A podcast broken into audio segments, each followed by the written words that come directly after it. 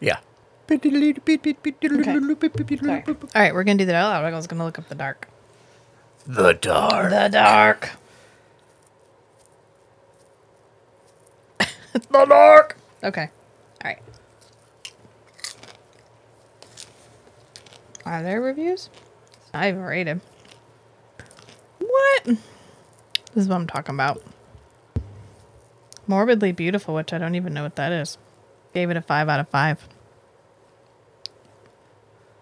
Respect. Morbidly beautiful. Yeah, it's got ratings. Rotten Tomato, IMDb, morbidly beautiful.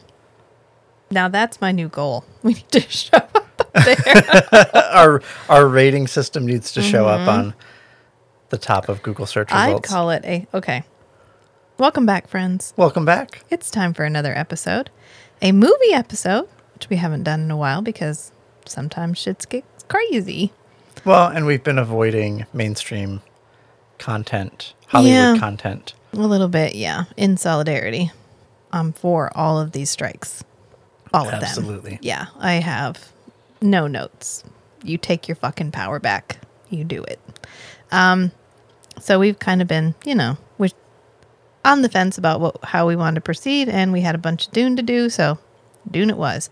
But we're going to talk about a movie, a horror movie, because it is pre-October, and by that I mean September. It's after Labor Day, and I was at the hardware store the day after Labor Day. Yeah. and they had all the Halloween decorations out. They had it up, like They they had it up before the hand, Yeah. but and they brought out the big inflatable stuff. Oh yeah, That's that must be the transition point, the inflection point in the annual in when will this Seasonal- shit sell? Yeah, seasonal decoration cycle. right. We're just trying to manifest cooler weather. I'm trying to manifest cooler weather. As much as you can manifest anything, I guess. As much as I believe you can manifest anything.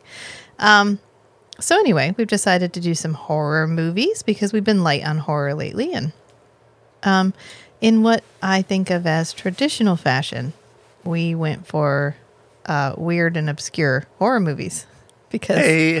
hey, it's kind of our brand, I guess. Um, but before we get started, hi, I'm Rachel. And I'm Matt. Welcome to the Strange and Beautiful Book Club.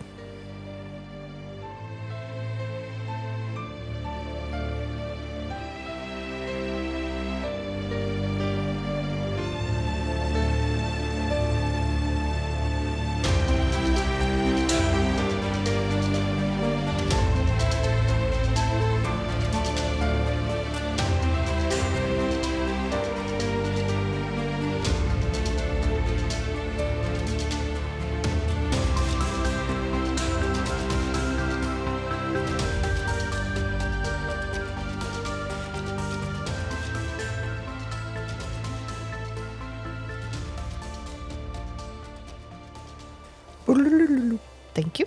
Uh, to start, I think I just want to read this review because I think uh, It'll set the tone. I'll set the tone. This movie was nothing like what I'd expected. I'd call it a horror movie for intellectuals or an extremely dark fairy tale.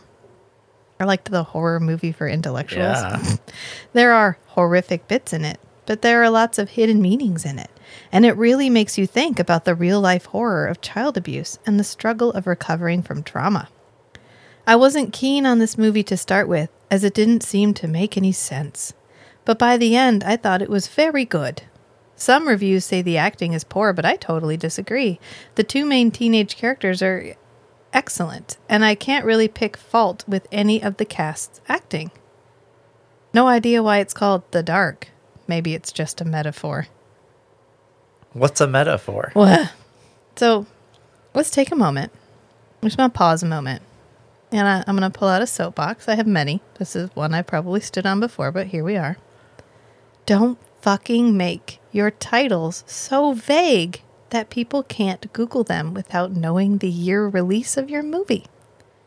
If you are a horror movie, it should never be called The Dark. Like, Yeah. Jude Law is in a vampire movie. Did anybody know that? Probably not. Do you know why? Because the American title is Immortality. No one's looking and able to find a single vampire movie called Immortality. Julian Sands from The Warlock is in a vampire movie, which is not a shitty vampire movie. It's decently good. And what is it called? The Vampire. You have put all of this time and effort, Literally millions of dollars. millions of dollars into writing a script, hiring actors, Producing, producing distributing. this. Spend 15 minutes. Ask Chat GTP, GPT, GPT. GPT. Um, ask AI. I don't care how you want to do it. Come up with a unique title. Or here's what you do. Oh, here's my title. Let me stick that in all the search engines. Yeah. What comes up? If the top result is a Wikipedia article on just the abstract definition of a word, it's the wrong title. Because that's all anybody's going to get. This is happening in books right now too. Everything is the blank of blank and blank. And I actually read a book and then thought I had read I saw found another book and I thought I had read the other book because both of them had like crossed swords on a red and black title page with like one was the kingdom of battle and blood and the other one was the kingdom of blood and ash. How the shit am I supposed to remember which one I've read? The covers look the same. The title's almost exactly the same. I think that was the first title. But the point here is spend a few minutes because this is a good movie.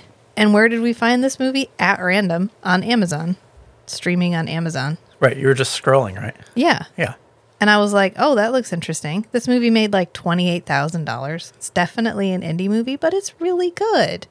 And it's my favorite way of doing monsters. And I feel like it's the only way we find these monsters is in indie movies is monstrous monstrosity monstrosity as a metaphor for like mental illness or trauma.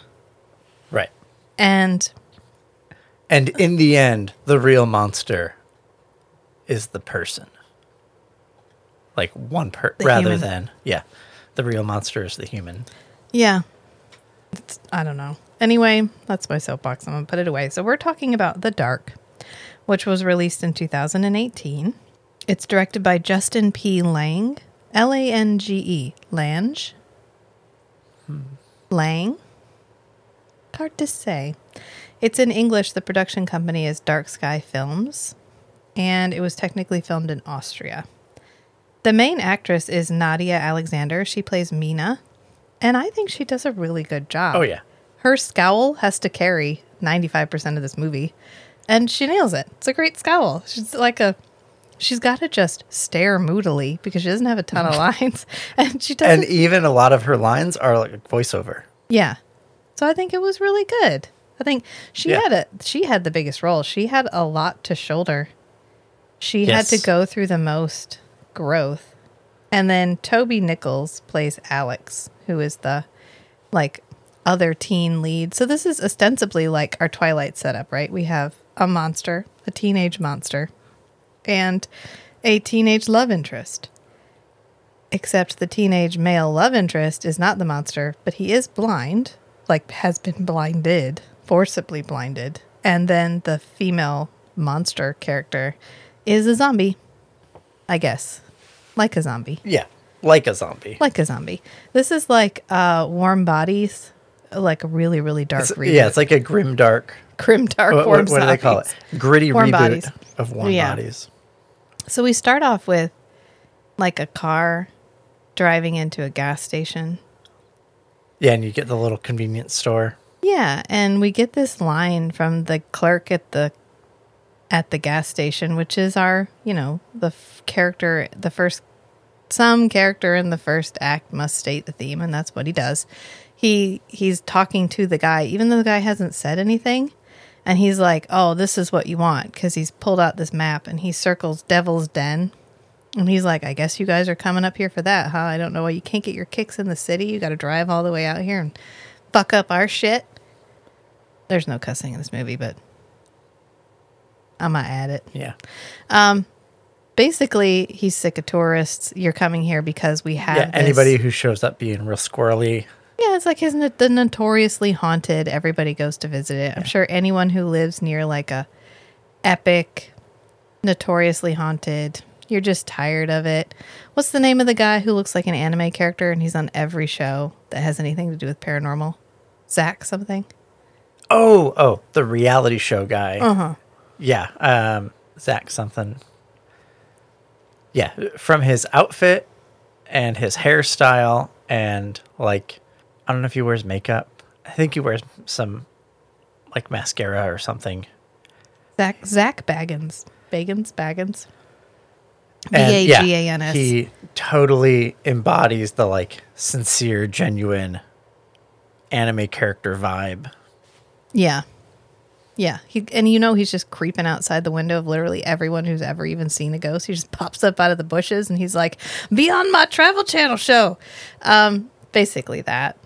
And everybody's tired of it. And he thinks that this is what this guy is here for. And then he has this whole like, you know, I like scary stories too. But you know what my favorite part about scary stories is? I'm not in them.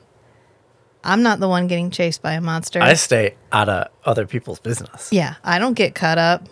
I'm fine. I don't get ripped to shreds in front of my own eyes. Yeah, I can enjoy them on the paper, but I don't want to live one. But you do you. Go off. And then the TV starts playing like a most wanted ad. And apparently there's a $250,000 reward for This guy. this guy right here. And the clerk is like, uh, but he doesn't have time to say anything because the guy just pulls out a gun and shoots him. And it kind of happens off screen. We actually don't get a ton of, well, I guess we do. Guy gets an axe to the head. I was going to say, we don't get a lot of on screen gore. That'd be a lie. Um, he does walk out and there's like blood spatter on the side of his face. So they Which do was a nice touch. it was a nice touch, yeah. And he gets in the car with his groceries and he drives off. And he forgets the map. the map where the clerk circled Devil's Den. Yeah. And, and then they mention it later, the police do. You'd like, think oh, it- yeah, we, I'm just following up on that map at Harry's place. Right, and you'd think if he knew he left the map, which he knows he left the map, um, you'd think if he knew he left the map, he'd be like, "Well, the last place I'm gonna go is Devil's Den," but that's all right. It's not that kind of movie. Right. You go somewhere different, and now you've let a, f- you've left a false trail. I know, Like well, that's. it's all right. You know what? It's a good movie, but it ain't that movie because he stops and he's like, "Fuck! I forgot the goddamn map," and then he looks over and there's a sign that's just like Devil's Den right here, and there's And he's like, oh, oh okay, oh. cool. I made yes, it. Whew. sweet, and so he Just, just back up 10 feet. drives down that road and he gets like a caltrop in his wheel. I love, love the way they set up this girl because the girl is our monster. She lives in this dilapidated house, abandoned house in Devil's Den in the middle of this forest. And she has this whole like trap. It's all a trap because she has caltrops in the road to give people flat tires. She's got like boards with nails sticking up outside the Right. She's prepared. She's prepared because this is how she hunts. She just waits for people to come to her. And according to the synopsis, it's been decades. She's been here for decades. Missing. Right. Later, the one g- there's a group of three guys that are out looking for the boy, and the one guy says, "Mina, that was the name of the girl that disappeared when I was a little kid." Yeah, that and one. he's he might be like 25, 30 at yeah. the oldest. Well, it's hard for me to get a timestamp on that one because the guy introduces himself. He's like, "Hey, I'm this guy. That's my friend, and this is my son," and they all look approximately the same age. yeah. And I was like, "Wh- "Who? Which one was your son?" Huh? Maybe because they're wearing hats. I don't know. It's hard for me to tell human ages sometimes. But anyway, so so we were all like, I, I don't know. She's been missing. She's people know she's here. She's like a local legend, like a yeti. But Right. Not that, that it's Mina, people. just that there's something, a monster. something in the woods. Yeah. And this kind of is our setup because this guy drives down there. He gets a flat tire because he gets caltrop in it. And then he goes into the house and we think he's alone. He ends up finding this room. He thinks he's alone. he thinks he's alone. He ends up finding this room that is like completely covered in charcoal drawings. Angsty teen Like charcoal angsty, drawings. unhinged charcoal drawings. And he's like, Well, this is the room I'm going to stay in. Like, clearly, I'm not going to stay in any other room. You know, that bedroom, that bathroom with the tub full of like bloody clothing? That's probably fine. That's nothing you to worry that's about. That's probably where they did their laundry. You know, maybe they got interrupted. yeah, on they just had day. to they had to leave on laundry day. Yeah, not a totally. problem. And then he hears they had to rush to the hospital because someone cut their hand, And then they just and never that's came why that's why all the blood's there. Yeah. And then he hears knocking and he's like, well, the, the obvious thing to do is go investigate that. And there's a hole in the wall. So he sticks his eye up to the hole in the Oh, wall. man. Never stick your eye up to the hole Which of the wall. they did set this up as he's totally going to get like a spike in his eyeball, but then they he didn't. No, but he almost gets axed because Yeah. an axe Let comes me through the wall. ask you a question. Yeah. Because an axe comes through the wall and he's like, oh shit. So he tries to shoot, but there's no bullet holes in the wall later. I don't know. This is a very low budget and I'm just happy they made it and it's really good. And I'm not going to nitpick too much on the effects because, you know, basically we have like three actors and we probably had like four people doing the, there's like four people on the crew. It's Yeah. cool. There's no bullet holes. Who gives a shit? And so he- she ends up getting attacked by Mina, who we don't know it's Mina at the time. We just see like a hooded figure with kind of long, greasy hair, Wielding a large hatchet. wielding a hatchet. And he ends up running out, going out the back door, stepping on a nail, and the nail goes through his foot. And then she catches him out in the woods. That hurts, by the way. yeah, I've, I've done that. I'm sure you've done that all the way through. Uh, it went up my heel pretty Oh. far. I put a sewing needle through the back of my hand, I pulled it out with my teeth. Like a badass. Look a badass. Well, mom used to sew, and then when she was done, she'd just stick the needle in the arm of the chair. And so I was jumping, and I put my hand down on the edge of the chair and put the needle right through my palm, out through the back of my hand, because the it was on the part Yeah. that had the wood underneath of it. Yep. Yeah. And then I was worried she was going to be mad, so I just pulled it out with my own teeth. So anyway, we uh we got to refocus. Oh, he gets a axe to the forehead because he thinks he's lost her, and then bloop from above, death from yes. above. I really liked that. That Yeah. she like snuck through the branches of the tree. Yeah, she thinks very three dimensional. Yeah. Like this is her habitat. Um, there's a scene in one of the Jason Bourne books where Jason Bourne is getting pursued by someone who's pretending to be Jason Bourne. He's like, this guy doesn't know what he's doing. God, like look at all these mistakes he's making. And then he catches the guy and he like ties him up to a fence. Yeah. And he's like, he could actually get out, but I know that he can't think like three dimensionally, and he wouldn't understand. Like, it's kind of a test Yeah. for this guy. Like, if he can visualize what he's actually tied to and the way he's tied up, it's no problem for him to get out of this. But he's like, the guy doesn't think three dimensionally, and so the guy doesn't get out. The guy doesn't escape, Right. and it's just like it's you can't just increase your skill set to to get to that level. You have to shift the entire way you think about Right. how you hunt. Well, she's been doing Hi- this for yeah. decades. Yep. And then she eats him, which this guy's name is Yosef. So she gets a snack, and then she's going to check out his car because he's got car keys in his pocket. And lo and behold, our love interest, love interest, Companion. companion character is in the back of this car. And this is the one who's had his eyes burned out. Which again, the makeup is great. I don't know if I've said that yet, but the makeup's fabulous. Oh yeah. Mina looks amazing. She has like part of her head where you can see her skull. And it her the bone you can see cracks in it. Yeah, it's great. And um Alex has his like eyes covered. This poor actor was very actually blind for this Right. whole We thing. don't. He didn't see any of the set. No, he did not. and it looks amazing. And his hair is really luscious. I don't know. I was like, wow, his hair is like thick. Oh yeah, it's shiny and and, shiny. curly. And I was like, oh my God, hair goals. And poor Mina has the like longest, rattiest looking hair the entire time, which fits. It fits her character. And she's all bloody. Like she has these dark fingertips with like claw tip nails. And then she has like blood on her face. Uh, Her hands looked a lot like uh, Bulgasal. Yeah.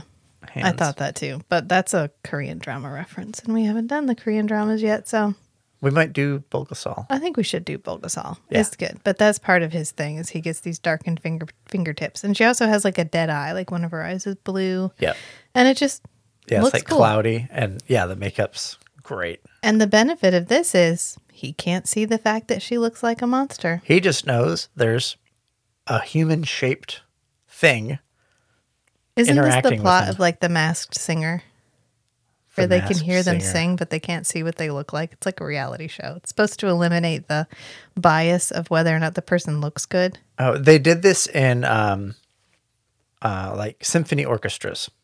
Yeah. There was a problem where it was they were like ninety ish percent men, Mm-hmm. and so they like everybody kind of decided we don't actually want it to be this way. It's just part of the bias, whatever.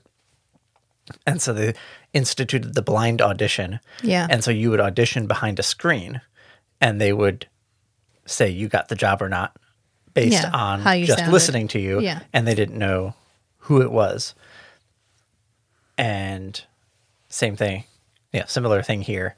Like you're blind, you don't know what this person looks like. You, Yeah. The only thing you know is how they treat you. Yeah, he don't know. He don't know that she's a monster, except that he's scared because he's. A, I mean, he's been like abused. This is like a child abduction. Joseph ab- abducted him, and has like trained him to stay in the car, stay under his invisibility blanket, as he keeps saying, "There are rules, and I have to follow the rules."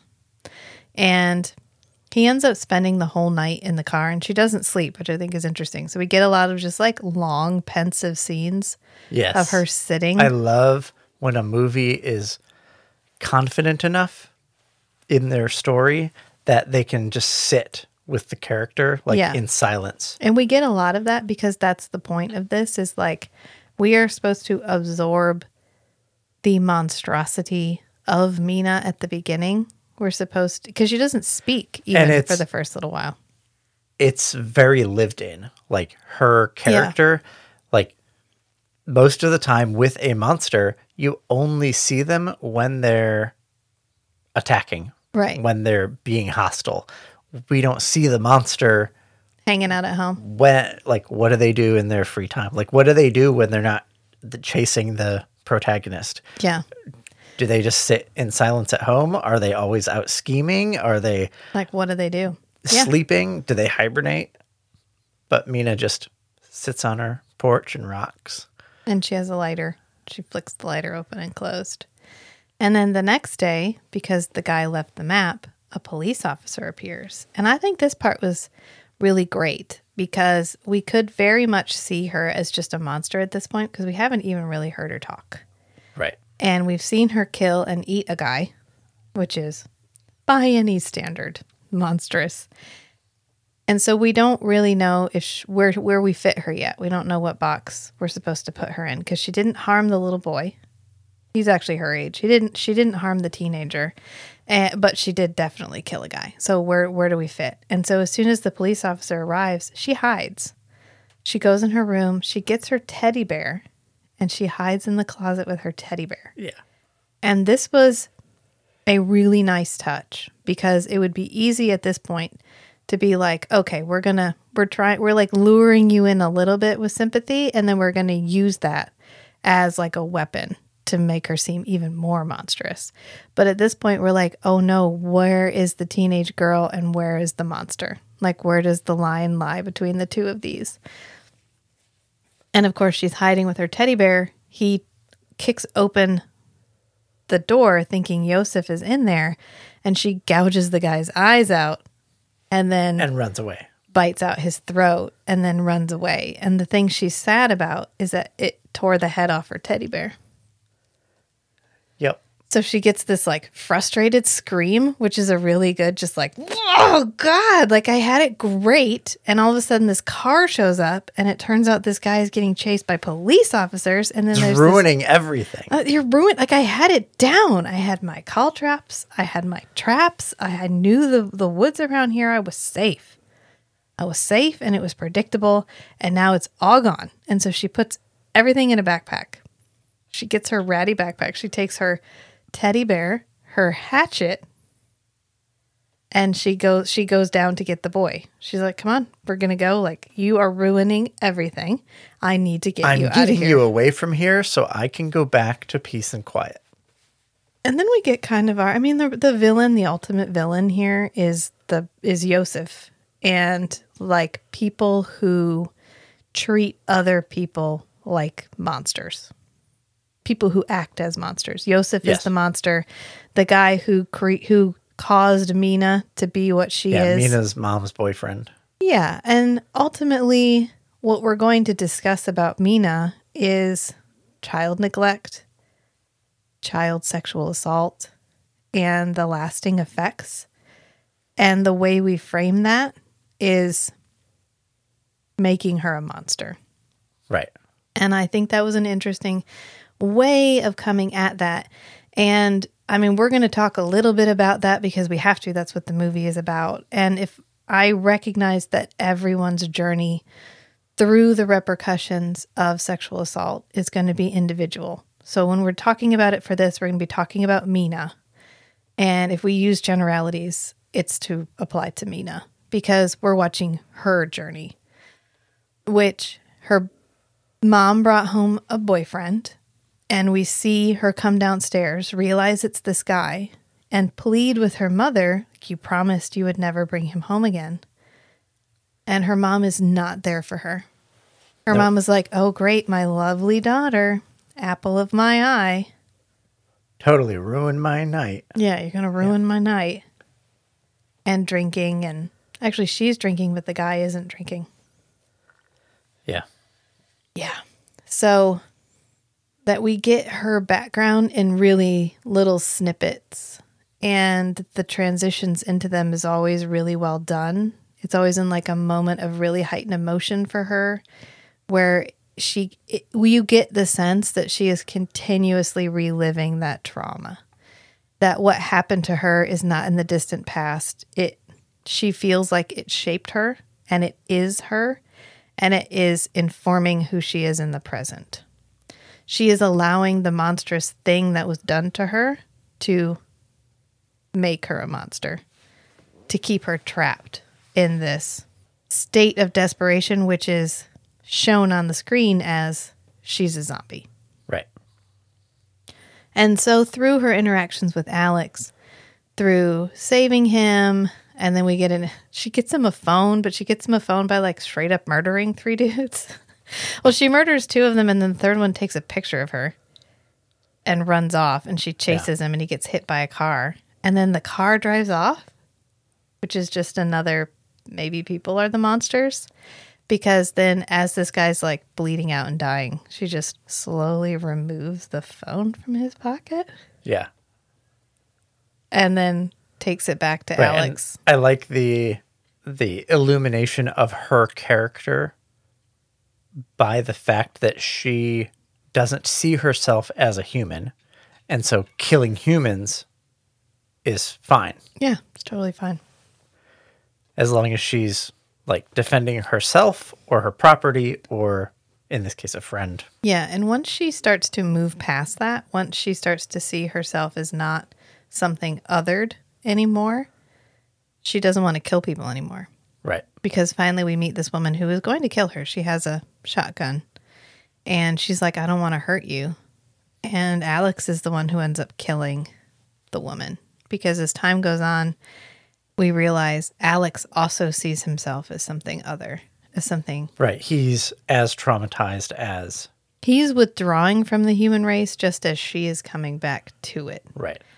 And we get and I think this- it's her recognition of another traumatized person Yeah. that starts drawing her back. I mean, that's the line in the song that he keeps humming, which is Yeah. like, we're both broken together. Mm-hmm. And, you know, I like that we both have broken pieces. And maybe that, maybe we'll find a way to fit together because we're both broken. And that's more or less the theme of the movie. Because as we go through it, her hands are not cold anymore. Her blue eye gets brown again. Her, you know, her monstrous appetite is no longer the same even though she tries to eat soup and it doesn't work. Matt was like, "Well, of course you can't eat that soup now. Zombies spit in it." And then um, she tries to eat the woman yeah, that Alex killed, And and she she can't can't. do it.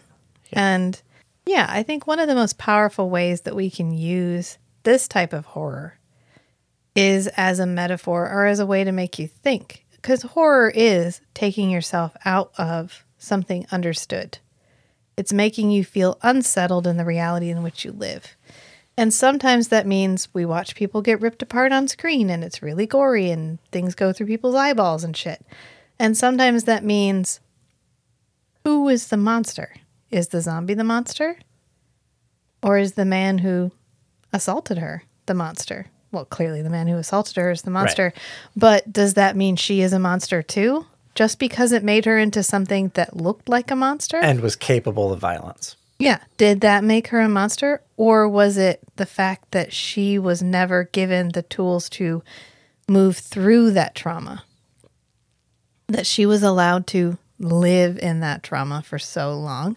And that's what kept her. Right. Learning to behave that way as a result of a traumatic event is not necessarily an unhealthy response Right. to the traumatic event. It's continuing that that style of coping after the traumatic event has passed. It it doesn't serve you anymore, Right. and that's that's the trauma. Yeah, that's when you end up haunting the woods and killing people with hatchets but and stuff. but responding with violence to the people that that did harm to you is not necessarily an unhealthy strategy. Not an ununderstandable strategy. Uh, yeah. Yeah. I Yeah. wouldn't necessarily say It, it's a it's a reasonable strategy. Right. It's something that we can all like, okay. Yeah, I get that. Yes, totally. That Yeah. like that makes sense. It's not it's not wrong. Right. It's not necessarily it doesn't feel out of proportion. the long term healthiest thing to do, but it's totally understandable and justifiable. Although we find out the first person she killed was her own mother. Yep. And we don't ever find out if the guy came back and she killed him or not. Right.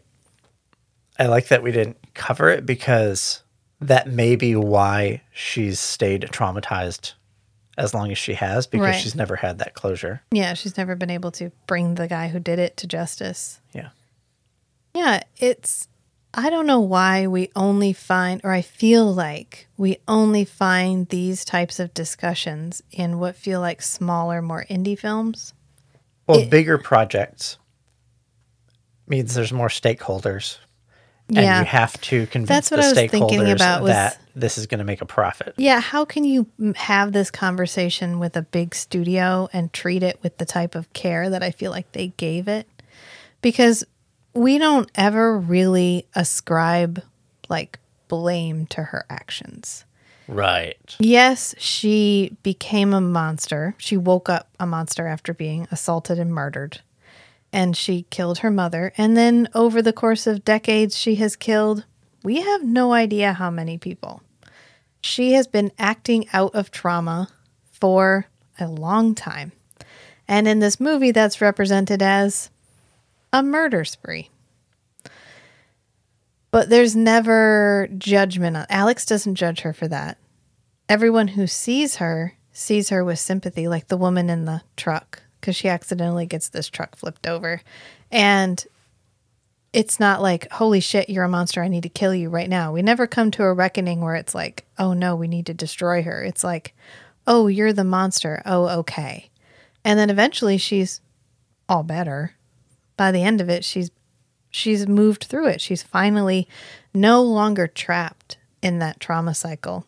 And she's human again. And she gets to go out and live a life that she never got to have. And we don't talk about like, is she gonna get is she gonna get brought to justice? Is she gonna have like is she going to feel guilty? Is she going to be held responsible for yeah. her actions while she was like Yeah. in this traumatic broken Where what state? responsibility do you have for the things that you do in your trauma? I mean, obviously if you harm people in real life, if you harm Right, people. like- a thing I've seen about ment- mental illness is having a mental illness does not excuse any harm you may do to other people, right. but it's not necessarily your fault, but you're still responsible for it. Right. Right. So where how do we discuss that? How do how do we become accepting of the fact that everyone brings at least a small amount of baggage to the table and it does inform our actions and those actions are things that we are responsible for but at what point do we trip the top do we tip the trauma scales into I cannot be held responsible for things that I was done in my untreated state. Right. Which- like in um in the flesh. Yeah, that's why Yeah. I used that phrase. Um, that's what happens in in the flesh. That's one of the things they talk about. I am not responsible for the things I did in my untreated state. And then that's kind of what we're talking about with Mina too, which is we kind of use her her vamp her zombie appetite as for like maybe there was there was collateral damage in her personal life for the things that she went through. If this was a person who wasn't a zombie, if this was a person who had gone through what she went through, didn't die, went on to live a life without tackling this trauma, she might have acted out against individuals. And so we're using this as like a horror metaphor, which is my the best use of horror for me. I guess that's why we we talk we tackle horror movies where the reviews say things like horror movies for intellectuals. I don't I, I don't And I like how they they held up on it for so long. Yeah. Like she's the zombie character, okay. It's kind of weird. We're working through it. And then it's like two thirds of the way through the movie. It's like, oh, okay. She was basically raped and murdered and buried yeah. and came back as a zombie, as this, you know, traumatized creature. And it's a metaphor. It's a metaphor. And it's like, oh, that that's that's the twist point in the movie Yeah. is, oh, you thought this was about a zombie girl. It's not about that. Yeah. Here's what the movie's This isn't about a actually about. This and it makes you have to go back and r- kind of reassess all the things that you've seen her do. Yeah. It's that some things that are done to you can be so horrific, they can make you into a monster if you don't deal with your trauma. Well, yeah, this is a good movie. I, I Yeah. wish the guy who directed it directed like maybe two other things, and one of them is the short version of this movie From 2013. from 2011, I think. It's like a, it's only 17 minutes long. So he made a short, and then he was like, "Yeah, I gotta make that longer." He made it longer, and it it won some awards. It's on Amazon. It's free to stream. Go out and find it. It's a pensive. It's thoughtful. It's slow. It doesn't have anybody huge name actor that you're gonna be like, oh god, I'm gonna watch that for Brad Pitt or whatever. But it's good. I, I there's nothing wrong with a small indie production, and it's something we all need to be paying more attention to now. Because look at what the studios are like. They have left these people out there picketing for months. They're literally waiting for the writers and actors to like default on their mortgages. Instead, they're out there courting like online influencers and trying to get them to come and make stuff for the studios. Yeah. This is some bullshit. That's some bullshit. And we should all be mad because those people on the screen are doing a job. They're there to make money. They're not there to like fulfill your nerdy desires for whatever, whatever. Like they're there to make money and they should be making money. Right. They're there to make a living. Yeah, everybody should be. If you work a full time job, you should be able to support yourself. Period. Period. End of story. Right. Whatever that works out to be Yeah. in any area that you're living, you should be able to support yourself if I'm there. giving you 40 hours a week of my life, it had better be fucking worth it. I had better be turning around and paying my bills with those 40 hours of my life. I don't need to be working 80 hours a week and still not making it. That's another soapbox. It's a big one. I'm going to go ahead and put it away because it's a rabbit hole. Um, as someone who has worked a lot of minimum wage jobs in my life. And uh, I, that's why we were like, yeah, we stand with everyone who strikes. Go for it. As long as what you are doing is for the greater good, go off. Right? If you're working to increase the greater amount of, uh, if you're trying to lessen the amount of suffering in the universe, we're here for you. Strange and Beautiful Network has your back. You, even if you're just working to survive, Yeah.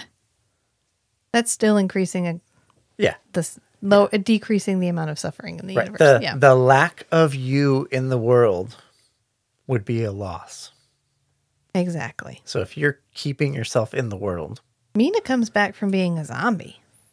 Thanks to Alex, because Alex just accepts her for who she is. Even as, even when he finds out she's the monster, which he eventually does, he's like, "All right, I'm a little monstrous too." Because we don't know how long Yosef had him, we don't get any answers, which is fine. This is not that kind of movie. This is not the movie where we get Alex's backstory. I don't even want Alex's backstory. I want Mina's backstory, and we get it. yes. And the scene where she's assaulted was uncomfortable. It was like, It um it succeeded in what it was intending to convey. yeah, it wasn't graphic. It was uncomfortable. Yeah. And she's like staring at her teddy bear. And I was so sad because our kids love stuffies. Love, love, love stuffies. You mean you mean the stuffy king? Yeah, the self-described selfie king. Yes, our son. It's tr- uh, my god, it's like watching him watch Bunny. That would be off. I can't even think about it. Like I can't even. That's not anything that I even want to be able to think about. It's perfectly fine for me to Yeah. feel like that is that's horrific. That is Yeah. the definition of horror. Is just the uh, the visceral feeling of that. I wonder why we gravitate more towards horror movies like this because we were planning to watch a more horror type television show and break down each episode for you guys. But we watched one episode and we were like, "Bah, I don't know, can't do it. I don't know. I I always am drawn more to something that makes me think. Yes. Yeah. And, I know I have a reputation for that because a few years ago, your mom told me, "Hey, I watched this movie. It was I didn't like it, but I think you'd like it because it was very cerebral." I just don't like spectacle. I'm generally not here for the spectacle. I'm here for the story. And I, I totally respect people who love horror movies for the spectacle. They like the effects, they like the gore, they like the whole Saw franchise where we just go from escalating grotesqueness to escalating grossness. Great. You know what? I love that people have things that they love. We just talked about this on Feast, Sheath, and Shatter because we got a review where they were like, I, I I don't like that one of the main like one of the people in the podcast doesn't like my books. And so I don't listen to it anymore. And overall it was a good good review. I'm like thank you for the review. She still gave us 4 stars, so it was totally I totally respect her opinion. But I think it's okay for everybody to come at this from a different perspective because then we get different types of movies. Uh, we liked Frailty. Frailty is horror. Frailty is not gore horror. I actually can't think of many gore horror movies that I. We like Tucker and Dale versus Evil, but that's a well done satire and proven fact. We like a well done satire. Yeah. Because we also like Shaun of the Dead, which is a well done satire. Do do we like any gore horror movies? I'm I'm trying to think of one. I don't think so. Because I, I get so invested in the acting and the characters Yeah, that's what the, I'm there for. The setting and the props. Oh, I liked um the one where she's playing hide and seek. Yeah, I, I get more invested in the characters, so the settings and the props Ready or Not. less important to me. Ready or not. I really liked Ready, Ready, or not. Who? What? Ready was- or Not's the one where she goes to her like her wedding. Oh, yes. Yeah, I did like I okay. But again, I am not immediately drawn to gore horror movies because I was roped into watching that and I enjoyed it. Granted, I have to be roped into watching a lot of new things, but that one in particular I had to be roped into watching. But I did enjoy it once I watched it. It's just not, I'm never going to sit down and be like, God, I would just really want to watch something where somebody gets eviscerated. You know what movie we watched that I think about a lot and it still makes me nauseous when I think about it? Tusk. okay, yeah, that's probably the most like body horror movie that we've watched, and it was an experience. I'm glad I saw it once, God. but I have no desire Mandy. to watch it again. Okay, Mandy. but We fucking Even then- Mandy. it's the character, Is it? and I The I situation, the whole movie was so over the top and delightful, and I enjoyed every moment of it. And I wish I could n- erase it from my brain so I could watch Mandy again. But yeah, I mean, a guy has a knife dick. It doesn't get a whole lot more body horror, gore horror than that. but I think you could take that out and still have most of the movie. Yeah. Hmm. You know what? We're going to unpack this. Maybe what we need to do is assign ourselves a whole list of like classic horror movies and break and watch them and then break each one down as to why we liked it or didn't We like it. l- let's pick out three, and then we can do one podcast and discuss the kind of themes, the Yeah. uh, the more abstract we'll- structure of the we'll- gory horror movie. We'll storyboard it. Yeah, we'll we'll workshop this. We're gonna come up with this because we were like, we don't like gore horror, and then we came up with like four gore horror movies that we have seen and mildly enjoyed. So clearly, we don't quite understand our taste in the horror genre. It's not something that we gravitate to. Like, bloody It- horror isn't not- something we pick up. It's not the gore that we like. yeah, that's a good way of putting it. I would say we liked those movies We like in a good spite story. of the We like a good splashy story. gore stuff. Yeah, and we like good character development. It can't be about the plot, just about the plot. Actually, it can have fuck all for plot. The Dark didn't have a plot. Not really. Not really. It was just following these two characters around, but I loved it. It was fine. I was happy with it. I loved every sneak peek into Mina's little backstory and how it pushed the character forward and how it pushed the way that she interacted with Alex forward. And it's one of those things like in in the flesh where I wish stories like this got more credit or that there was a venue for these stories. Like this guy made this, he had one place to release it. It made all of $27,000 and then it just disappears into the bottomless abyss that is Amazon Prime. And unless you're going to scroll 5 pages back like I generally do, you're not going to find it. You're going to and now when you search in Amazon Prime, and I cannot even fucking describe how frustrated this makes me. They give you like one suggestion based on your search, and then like two advertisements, and then another suggestion based on your search, another suggestion based on your search, and then like four advertisements for Amazon originals. It's not just results based, and it, they're not labeled. They just don't have anything to do with what you searched. Right. It's like, oh, you were looking for vampire movies? Have you tried watching Reacher? Or whatever their new spy one that they spent a bunch of fucking money on and nobody watched it. Don't even with me. I am searching for a thing. You need to give me my search results and you got to get your ads out of my fucking face. I cannot stand it.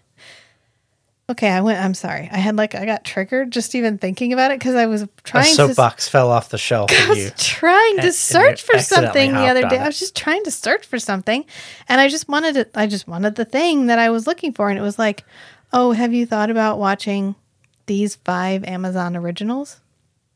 No, I haven't. Amazon. I think you're the Once-ler, and I wish I could not subscribe to you. If I could give you no money, I would give you no money. okay, I'm sorry. I had to like I had to get that out. It like bubbled. It was like a malevolent bubble. It just had to like out of my mouth. Right. It, it, it's like a fart. It has to come out. If Yeah. you hold it in, you could hurt yourself. Right. Exactly. Some of them stink. Some of them are silent. Everybody's got opinions, just like everybody's got farts. So I think we meandered a little bit around the topic here, but the point was go watch The Dark. It was really good. Give some indie movies a try. There's plenty of them out there. Lots of them are great. Lots of these actors are out there doing an amazing job. It's like everything else. If you just get past the fact that it's not a face you recognize, there's a whole world of content out there that is Multiple really worlds good. of content. Multiple worlds, multiple languages. Go find something new and unexpected, and I think you'll be pleasantly surprised. And sometimes it'll make you fall in love with movies again. And so I think we should just leave it there. So remember, Sometimes the strangest things are the most beautiful too. So be who you are and love what you love. Until next time, friends. Bye. Bye.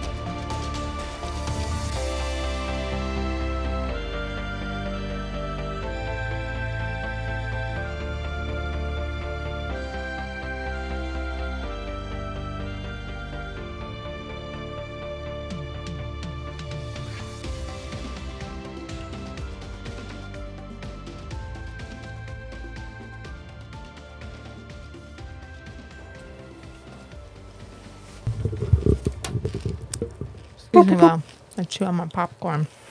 This is the exact right snack for podcasting. It's just the right amount of like chewing noise for the microphone. Mm.